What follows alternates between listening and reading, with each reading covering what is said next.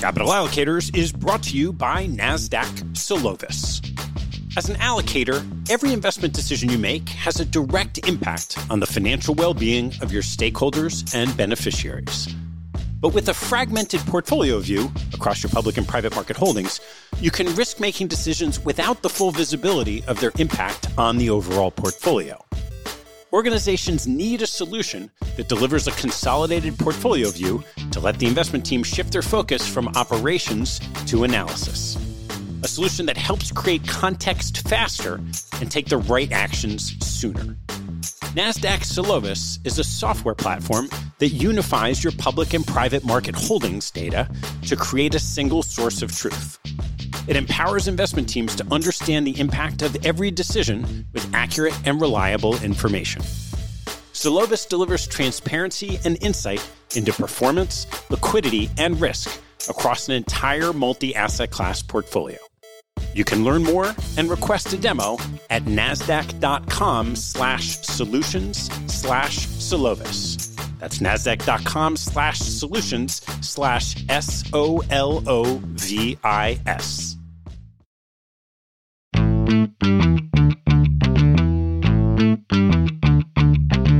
Hello, I'm Ted Seides, and this is Capital Allocators. This show is an open exploration of the people and process behind capital allocation. Through conversations with leaders in the money game, we learn how these holders of the keys to the kingdom allocate their time and their capital. You can keep up to date by visiting capitalallocators.com. My guest on today's show is Matt Brown, the founder and CEO of CAIS, a leading alternative investment platform on which thousands of financial advisors have invested over $12 billion in alternatives across private equity, private credit, hedge funds, and real estate.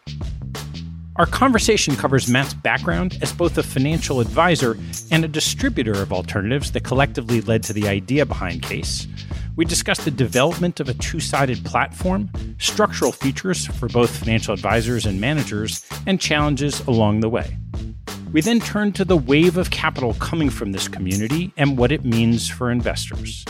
Lastly, we discussed Matt's perspective on leadership and the future of CAIS. Please enjoy my conversation with Matt Brown. Matt, great to see you. Great to be here, Ted. Why don't you take me back to the path that brought you to where you are in creating CAIS in the first place? Yeah, it's quite a story. So I graduated with a liberal arts degree. And a friend of mine who worked for Shearson Lehman Brothers told me that they were hiring and training new financial advisors. I not only didn't know what Shearson Lehman Brothers was, I didn't know what a financial advisor was, but I really needed a job. So I interviewed.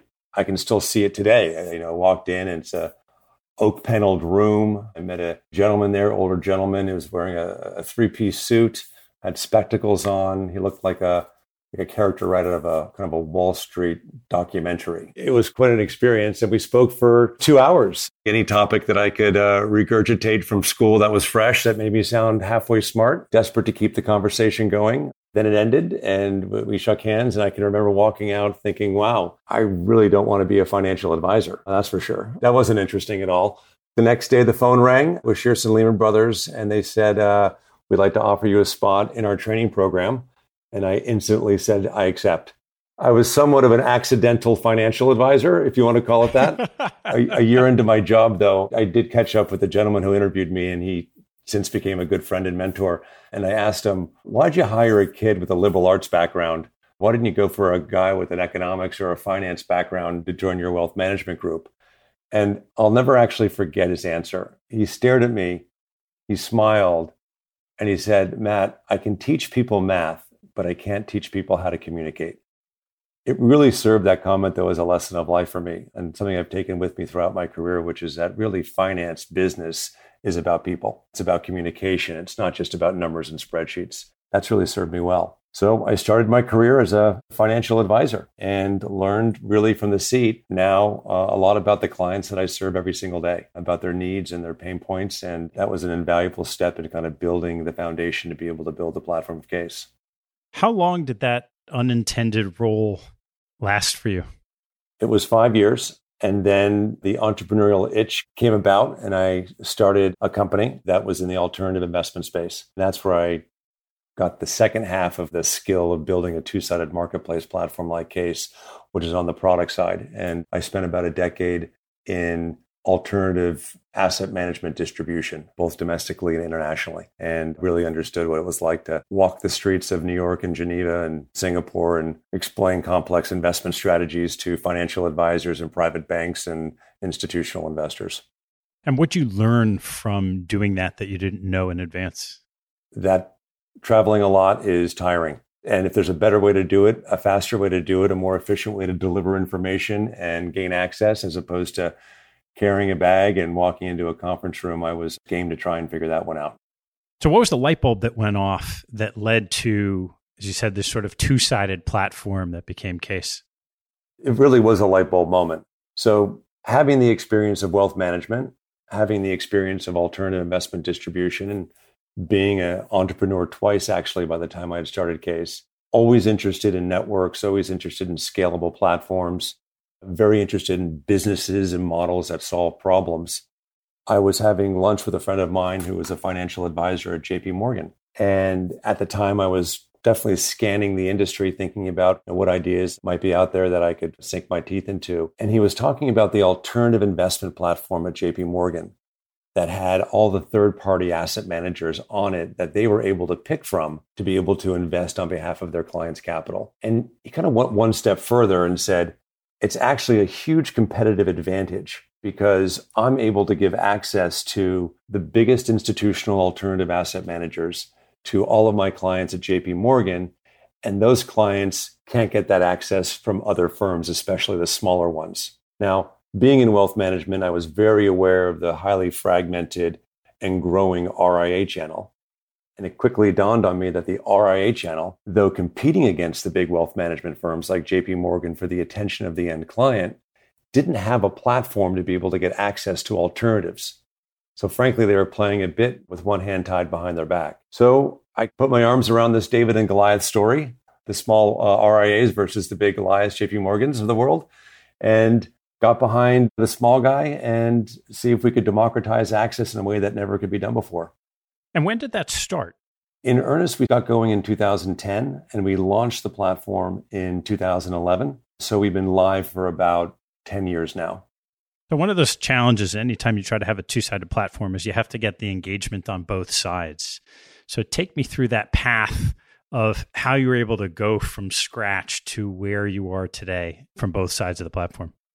Sure. Being an entrepreneur and building a business, you have to take a few leaps of faith and have just the utmost confidence in your own ability and the ability of your team. So some of it was clearly delivering on our value prop. Some of it was promising things and hopefully we would be able to deliver them. So on the asset manager side, and you have to remember this is a time where we're coming out of the global financial crisis.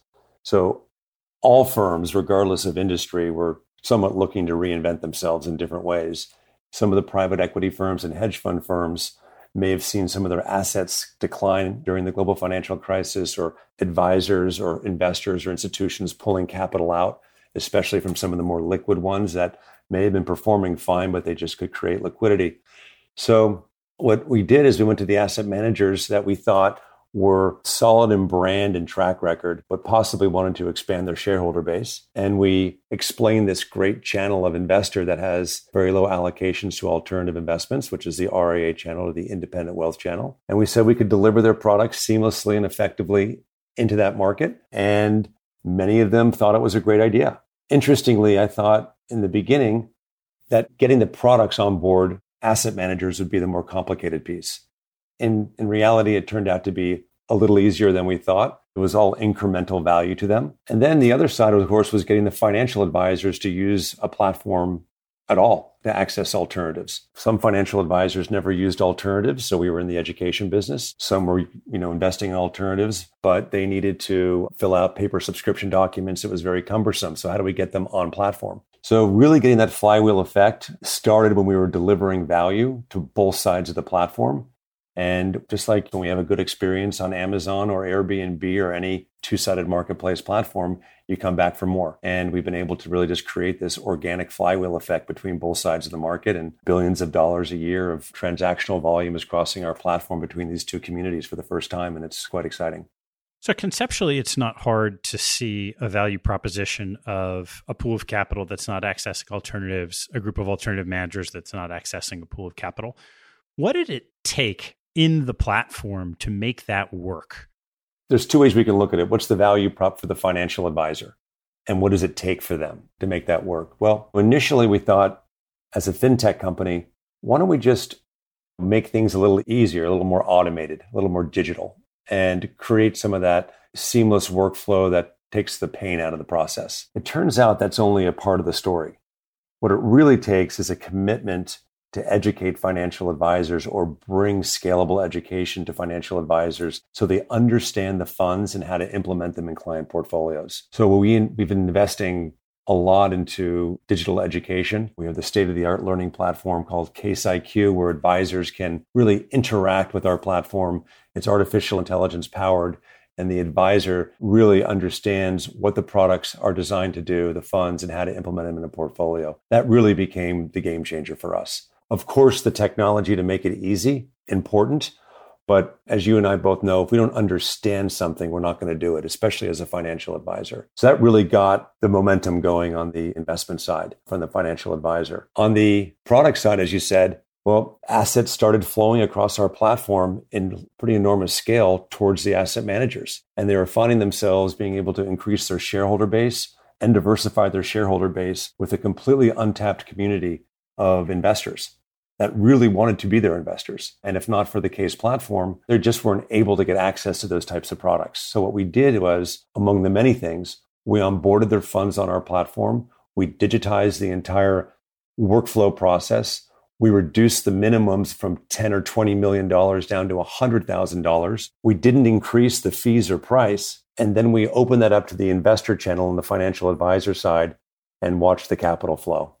So I'm really curious how this works on both sides. So let's start with the financial advisor side. From a technological perspective, anyone who's investing in funds knows the burden of filling out all the right paperwork and getting everything done. And it tends to be done in a really an analog way today. What does that look like on the platform for a financial advisor? So, a financial advisor, when they come into the platform, they are instantly coming into a user experience that is seamless it's an enjoyable experience. There's moments of learning and investigation on different funds and products. When they actually want to select a fund, one or more, to invest in, their end client information is already in our system. So, what they're doing is they're finding the fund or funds on our platform. They are literally clicking the names of their end clients and therefore an auto population of information happens onto the subscription document. And then that sets off a workflow for purchase between the various members of the ecosystem that make fund purchasing happen the fund administrator is a player in that of course the custodians that hold capital are also so we send out of course the reporting and execution information that connects all those fragmented dots so really what we're doing is we're transforming alternative investing to be a lot closer to mutual fund investing than alternative investing. And then on the manager side, does each investment of $100,000 look like a line item? It depends on what they prefer. More and more managers are actually interested to have end investors directly into their funds. They themselves have made the commitment, the asset managers, to go after the wealth channel and see if they can grow their shareholder base and diversify it. And part of that is to make sure that they have a business or a platform that can accept smaller investors. Now, they're smaller in check size, but they're not smaller in the net worth requirements that are still required to go into these products. And we can talk about accreditation in a second. So yes, many do prefer that. They can create different funds and vehicles to be able to accommodate that, or that those investors can go directly into the fund. The other side is those who don't prefer that. And we have the ability to bundle those investors in somewhat of an omnibus way at the CAIS level and deliver that as a single investor. Really, we allow the asset manager to decide which way they want to have the investors approach their fund. You mentioned the accreditor status. And I guess in that onboarding, the financial advisor's client can just check the box. What has to happen for the manager to understand that that individual client of the financial advisor is, is credited and eligible to invest in their fund. Yeah. So the AML, KYC, suitability, that entire workflow is done in partnership with the advisor on the CAIS platform. And then the asset manager overlays with whatever checks and balances they feel they need to do as well. So that's a big piece of what our platform does is to make sure that the investors, the end investors, are uh, meeting the criteria of the underlying asset management firm. So, as you look at today, where you've amassed billions of dollars on the platform, you'd have to think more and more managers would be interested in accessing that. I'm curious on the CAIS side, how do you think about due diligence and manager selection of the next incremental manager on the platform? It's a big topic, without a doubt. So, just in terms of sheer numbers, our model has always been one of really trying to bring the top in each category to the community of investors and advisors. We don't need 25 long short managers or 25 growth equity managers, but two, three, or four of the top. So there's selection. And that's a business model that served us quite well. Our approach to manager selection from a commercial standpoint takes us down one path, but in complete parallel is the relationship that we established on day one at CAIS with Mercer, the global leader in operational due diligence, investment due diligence, as a 300 person due diligence team globally, analyzes and due diligences thousands of funds per year. So, in order for a fund to be on the CAIS platform, in addition to the commercial aspects of joining the platform, they have to independently go through and successfully pass Mercer's investment and operational due diligence. And that rating is available on our platform for financial advisors to see. I want to turn a little bit to this private wealth channel as a whole. This seems like in the last 10 years, you said from very little, if you're not on, say, a JP Morgan platform, to something very substantial. What are you seeing in terms of asset allocation at that financial advisor level and where this is all headed?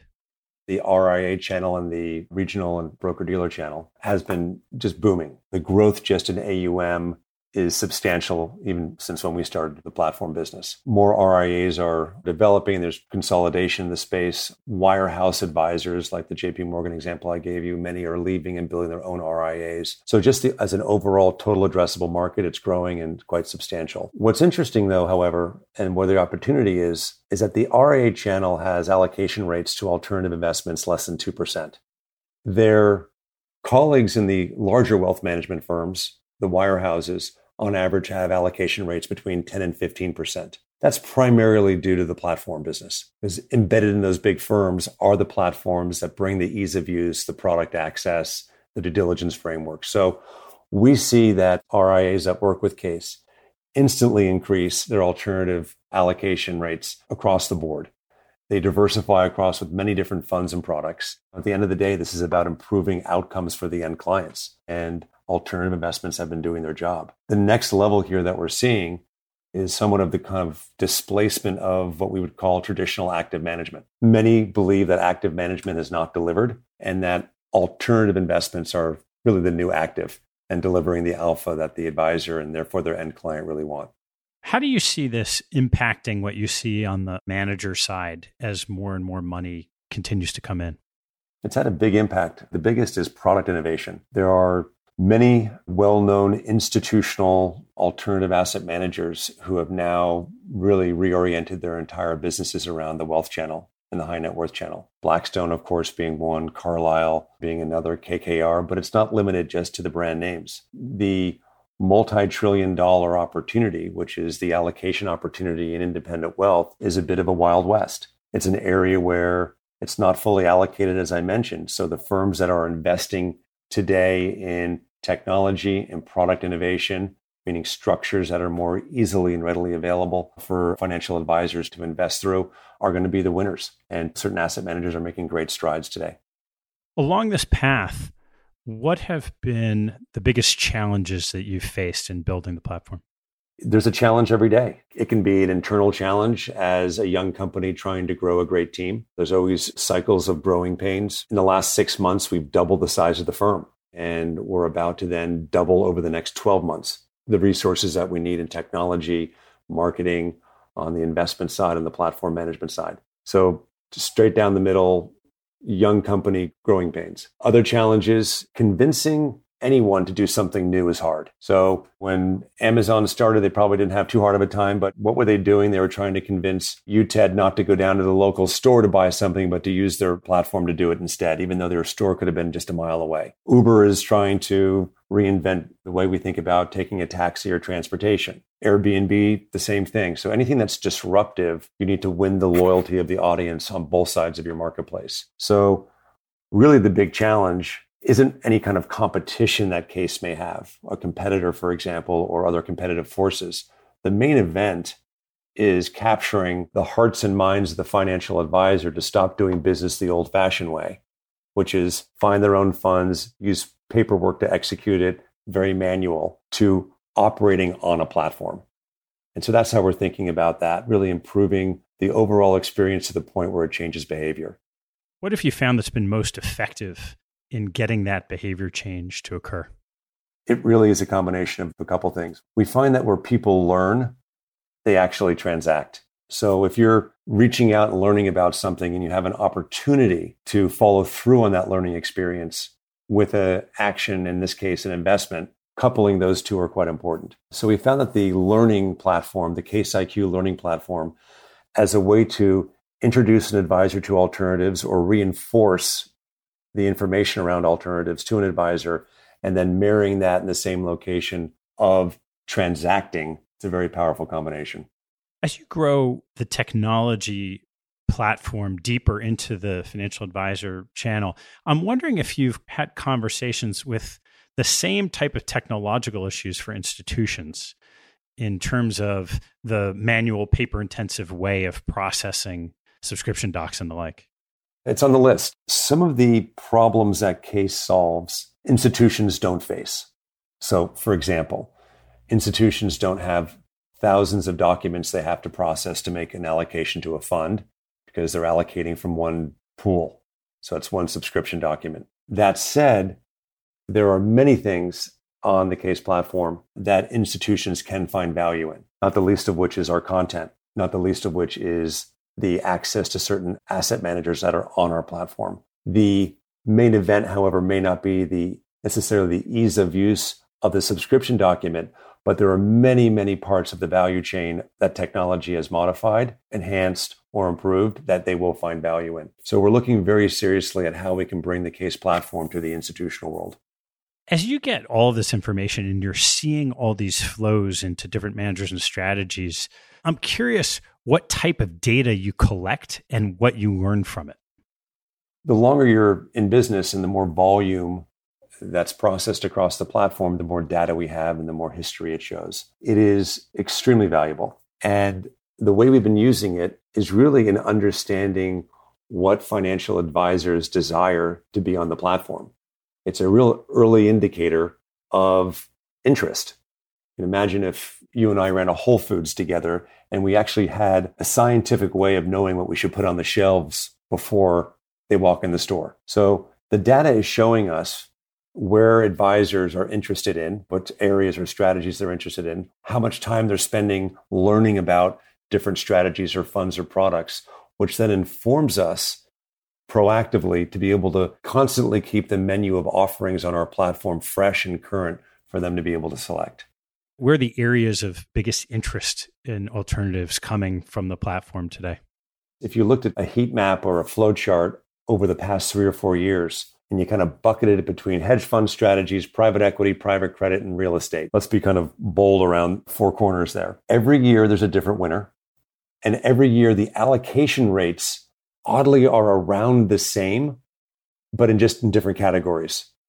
So what we're seeing is this rotation if you will, of dollars based on certain trends or macro environment that we're looking at right now. What I do find to be some of the most fascinating data that we do not publish or make available is that certain financial advisor firms are constantly ahead of the game and they're often right. So what we're able to see now on the platform is certain firms that are implementing ideas, solutions, suggestions, portfolio construction way ahead of the pack.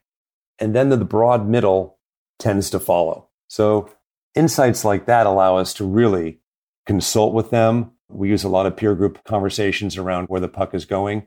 And that informs our menu, our product structuring, our asset manager selection. So it's a very collaborative experience. What's an example of one of those leading edge financial advisors' movements that you would see? We would see a handful of things. Early requests for content on strategies on our learning platform. I'll just use the flavor of the week or the year crypto, for example. Who was thinking about crypto last year or the year before as a place to potentially invest? Now, crypto, interestingly, just as a category, has the highest level of engagement and interest in learning and probably the lowest level of investment. Probably doesn't surprise you. More people are interested to know what's going on in this space, but it has the fewest bets so far on a relative basis compared to the amount of education that's happening. And then in turn, what we do is we get behind thematics like that on the platform. Our research team can then begin to put together content around it. We can leverage our partner Mercer. We can start to build the menu of funds and products and make them accessible and have that entire offering come to life I want to take a break in the action to tell you about NetSuite by Oracle, helping businesses accelerate growth and run better with a suite of ERP, financial, CRM, and e commerce products. Here are three numbers for you to remember 36,000, 25, and 1. 36,000 is the number of businesses that have been upgraded to NetSuite by Oracle. NetSuite turns 25 years old this year that's 25 years helping businesses do more with less, close their books in days, and drive down costs. And one, because your business is one of a kind. Get a customized solution for all your KPIs in one efficient system with one source of truth. Manage risk, get reliable forecasts, and improve margins. Everything you need all in one place. Right now, download NetSuite's popular KPI checklist designed to give you consistently excellent performance absolutely free at netsuite.com slash allocators. That's netsuite.com slash allocators to get your own KPI checklist. netsuite.com slash allocators. And now, back to the show. At the right time. Where are you finding the bottlenecks of that educational curve from someone, say a financial advisor, an independent financial advisor who hasn't used alternatives to where do they get started and then where do they go in terms of the different investment strategies on the platform? If you're a first time user of alternatives, that's obviously often the most difficult for the CAIS platform in terms of just time and investment. But it's something we do every single day and we're committed to it. And frankly, we feel that's just part of the mission here. You have to have a willing advisor that feels comfortable explaining alternative investment strategies to their end client. As a former financial advisor, I just know our industry doesn't talk about things to their end client that they don't understand. So, for example, when we're all at dinner and the conversation of blockchain or crypto starts, you know, there's certain people at the table that just don't participate in that conversation. They just don't know what the facts are. And they feel uncomfortable. Well, if you're a financial advisor and you don't have a command of at least a basic understanding of alternative investments, you avoid it. So our ability to use scalable technology to educate, to arm the advisor to be able to have the conversation is critical. So that's where we start with the advisor. We also know that certain products in our platform are very much easier to access, easier to understand, have a more broad appeal. Kind of if you think about it, the core satellite approach, you probably are not going to start with a satellite strategy on a day one advisor, but more of a core strategy, more of an evergreen product. So that data comes proven again and again. We know which advisors are making their transactions for the first time on the platform. We know what products that they're buying for the first time. And that really informs us of how we think about really changing the industry, which is let's get more financial advisors accessing alternatives on a regular basis on behalf of their clients. And if we can continue to double down on that mission, I think we're doing the right thing.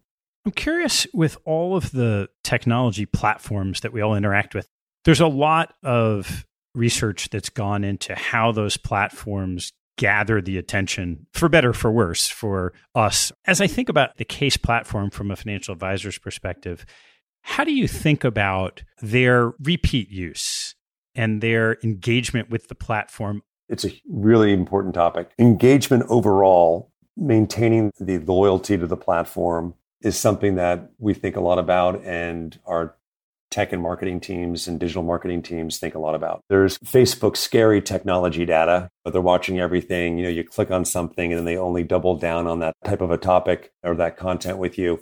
That's not the CAIS platform. So the way we view loyalty is really understanding who our client is. And we really have two clients. We have the asset manager and we have the financial advisor. We know the average age of a financial advisor is typically in their 50s. They didn't grow up with Robinhood or E-Trade or any of these technology platforms or financial engine platforms. A lot of their businesses were built on trust, face to face. So our approach has always been one of coupling the human element with the technology element. So we have a technology platform and all the imaginable aspects that you would think would be true to that platform. But we also have a very sophisticated team in the field regionally that meet with financial advisors, speak to financial advisors, and make sure that we couple the more tech experience with the more of a concierge experience. And when you blend those two together, that's the language that a financial advisor understands and knows. Maybe in 20 years from now, the next generation of financial advisors won't want to talk to anyone ever. That could happen. I think we're seeing some of that already bear out now. The younger generations do believe that why would I ever talk to a human and get advice when I can get advice from an algorithm and a computer? But we're not there yet. I'm curious how the trends that you've seen in this channel have evolved over the last, whatever, year and a half during the pandemic. It seems to be very much where we are that the trends of the growth of independent wealth management, the trends of the desire of alternative asset managers to get into wealth management, and the rise of fintech, which are our three areas, the trends are very strong in all three. Then you overlay the regulatory environment where the SEC is looking at ways to even improve democratization of financial products, but do it in a way that is controlled, do it in a way that is responsible. They don't want the Wild West. They want a environment where all investors have an equal opportunity to succeed. And that's a big theme. You're seeing that they're modifying some of the accreditation rules of who can invest in these products and asset management firms not just based on a net worth, but based on an educational degree. The thesis there being just because you're wealthy doesn't mean you're smart. You can be quite smart and choose a different path in life and be very capable of investing in a real estate fund or a private equity fund. So all the trends are pointing in the right direction, but it has to be done right.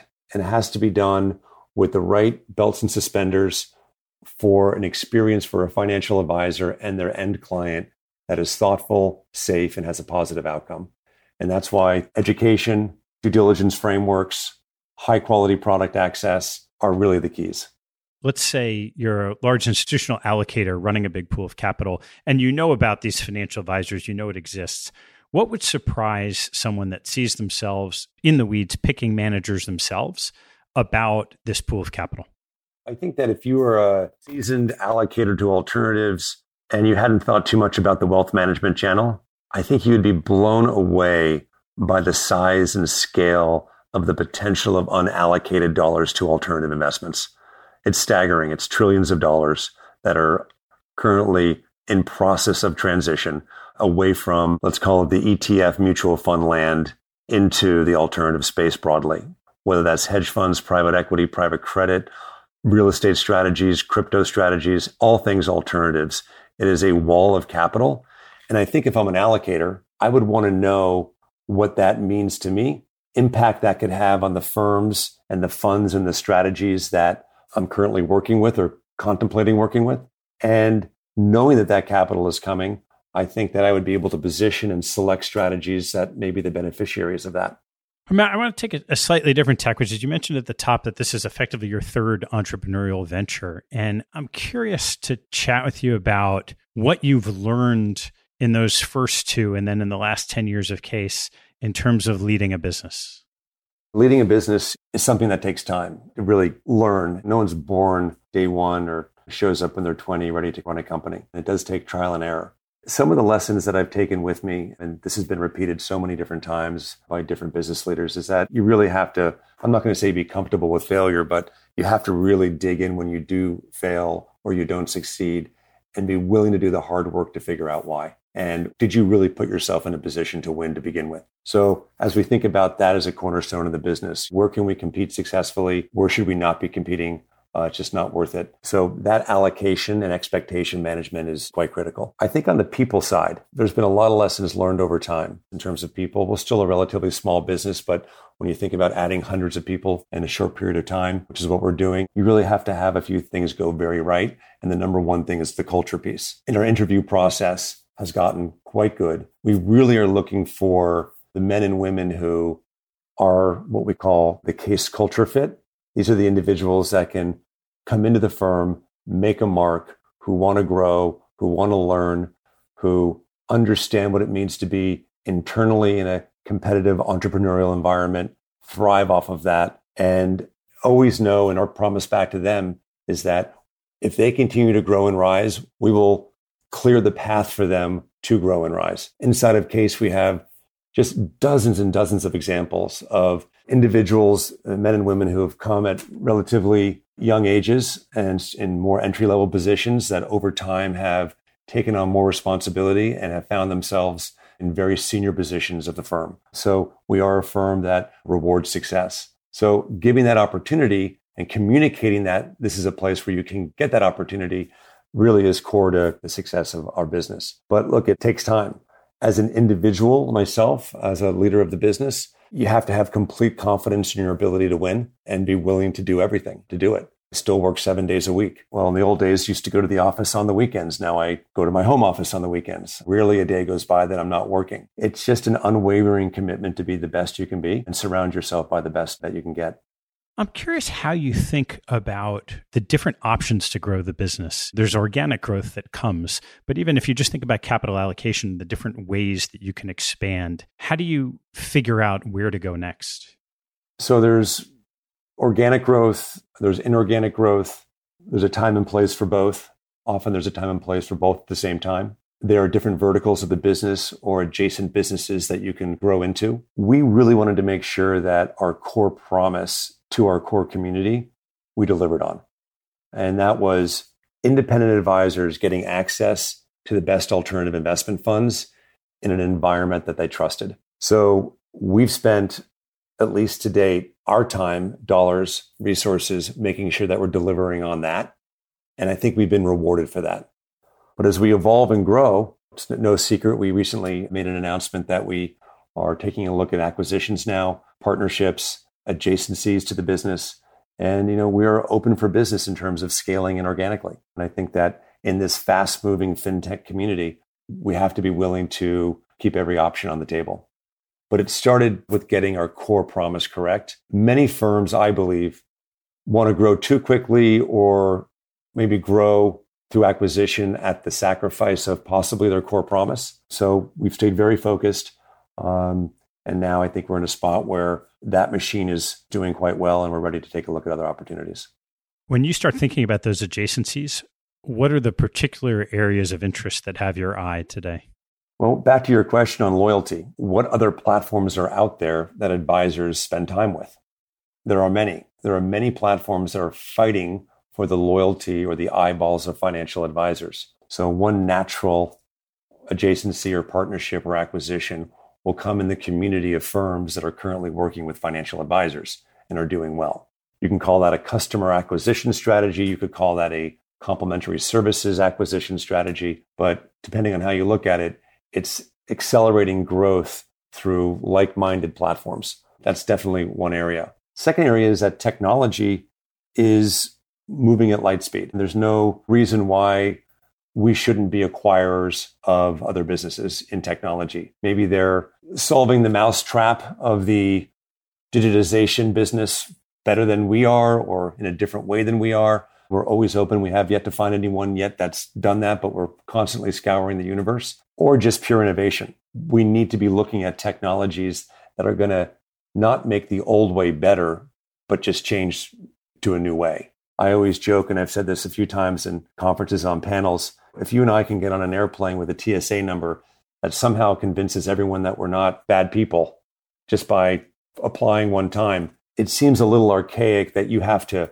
send in a photocopy of your driver's license to invest in a Blackstone fund. So things are probably going to change in that category. I think that there's, there's going to be innovation there. It's going to get a heck of a lot easier for an individual to verify their net worth than going through a lot of paperwork and photocopying of documents. Those days are soon coming to an end. What do you think CAIS looks like five or 10 years from now? I think we look a lot bigger. I actually think we're doing a lot of what we're doing now, but we're just doing it better. I hammer the table that distraction oftentimes is the biggest enemy of growth. We don't have to do a lot different to continue to be growing at the pace that we're growing and be enormous. I think that this market has, like all areas of Wall Street, a handful of winners. When I look at just the wealth ecosystem, I look at the custodians. There are three or four and more coming along the way. You know, we had the Fidelities, the Schwabs, and the Pershings all competing against each other. And now Goldman Sachs wants to be a custodian for RIA assets. I look at the turnkey asset management platforms. You know, you have the AssetMarks and the Envestnets and the Brinkers and many more coming each day. It's not going to surprise me to see a handful of platforms sprout up and there'll be a handful of winners. And then every day, every week, every year, someone's going to put their hat in the ring and try to compete. And that's what's going to make this great because you want people to come in with a more innovation, different ideas to try to upset the status quo. Today, however, we're a little bit standing alone. There's one or two other very high quality firms out there that we think are going to do great. But it's again back to my earlier comment. It's not so much about our competition today. It's about changing the behavior of an untapped marketplace. All right, Matt, I want to turn to a couple of closing questions. What's your favorite hobby or activity outside of work and family? That does not leave a lot of time, Ted, uh, outside of work and family. Uh, tennis, uh, both playing tennis and watching tennis. That's probably number one. And my great escape when I really want to unplug is movies. That's my go to just when I want a two hour of just blocking it all out and movies of all types. I don't focus on a genre. Braveheart and Casablanca score equally high in my world. What's your most important daily habit? I start every day with an espresso and end every day with a clean inbox. I think it's very important on the latter for me anyway, to know that I've closed out each day, even on weekends, with an empty inbox so I can start the next day at least clean. Doesn't mean I've accomplished everything, but every message read, all of them responded to if possible, so I can just don't get overwhelmed by email, which we all, all can do very, very quickly. And have you come up with any tips to make that happen more readily? Yeah, just I try to get back as soon as I can. I find little windows of time. I put little blocks on my calendar also in the pre-COVID world and now actually starting again, commuting is a great moment for that. If you're in a car or a train, make sure it has Wi-Fi. My plane rides now become great email inbox cleaner uppers. I do find the time, but I rarely go to bed at night with an unread message. What's your biggest personal pet peeve? So my biggest pet peeve, whether it's personal or business or any aspect of my life, are the professional critics, the individuals that are not in the arena, but are always firing off shots against those who are trying to do things. And we all know who they are. So I often say, you know, challenge us, criticize, say whatever you want, but come join us for a while. Get a little dirty in the trenches of building a business and being an entrepreneur. Don't just sit in the stands and heckle because it doesn't make anyone look good. So my biggest pet peeve would be just the critics that don't play. Which two people have had the biggest impact on your professional life? So the two people that have had the biggest impact in the business community, I was fortunate enough to have a friendship with Steve Schwarzman, still do. Steve is, I would say, a mentor would be the wrong term because that would require us to spend time together. But through his books and through the conversations that we've been able to have, observing him build Blackstone, he's been a tremendous influence. I just very much admire the company he is admire the integrity by which he approaches the business. Steve, as an individual, as a business leader, leader of a company, has done just an outstanding job. I've been very fortunate to be able to talk to him about some of those things. The second one, and I'm not saying this just in case she listens, but my wife. I will tell you my wife for a very specific reason, aside from the obvious ones and the eye rolling that's going to happen on this podcast when everyone hears that. So family is a huge priority to me. I'm, I'm a father of four and I put family above everything. There is no way I could build a business if I didn't have such a strong partner and my wife running our family day to day. I would be drawn to being more active in the family, which would take away the time needed to build a successful company. I really view my wife in a lot of different lights, but partnership is one of them. And she's been an amazing partner and her commitment to our family has allowed me to build our business. And then I'll just say a comment on partnership overall. Nothing that's built is built alone. You have to have great partners. I've been very fortunate along the journey of CAIS and other businesses, but especially, you know, CAIS to have outstanding partners. I'm not going to name them all, but you'll know who you are. And I can't thank you enough because we all can't do everything. I have as many weaknesses as strengths, and I need people to fill in the blanks. Matt, what's the biggest mistake you've made, and what did you learn from it? Huh. That is the easiest one, and the one that I will regret to my dying day. In the late 90s, one of my companies that I started invested in technology and healthcare companies, and this small, struggling technology company needed a $20 million cash infusion. It was a public company, but wanted a private placement to get over some rough times. We negotiated. I was young, in my 20s. I felt probably a little too full of myself, thinking that we were in the driver's seat in the negotiation. I think I asked for too much, and the deal did not happen. That technology company on Silicon Valley was called Apple. and the $20 million investment that I was unable to make in Apple at that time is now worth $15 billion. So, lesson learned always do a fair deal, even if you think you're in the driver's seat. Never take advantage of a situation. I was young, and boy, that one stung. I may not be on this podcast by this point if that would have happened. Surely a, a lesson learned. What teaching from your parents has most stayed with you?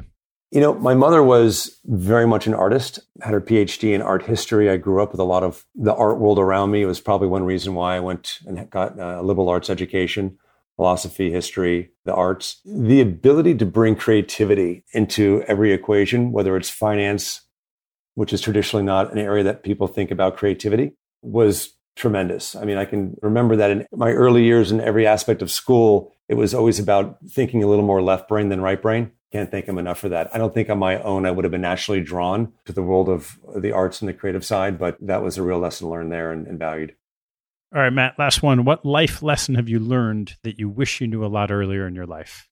I think the life lesson that I've learned is that everyone has a story, that everyone has had tough times, whether it's the loss of a, a, parent or a tough time in business or whatever illness, everyone has a story and that informs and makes up who they are. And I think that if I would have been a little more, you know, understood a little more about that concept, I think empathy would have played probably a bigger role in my life and in business in my 20s and 30s.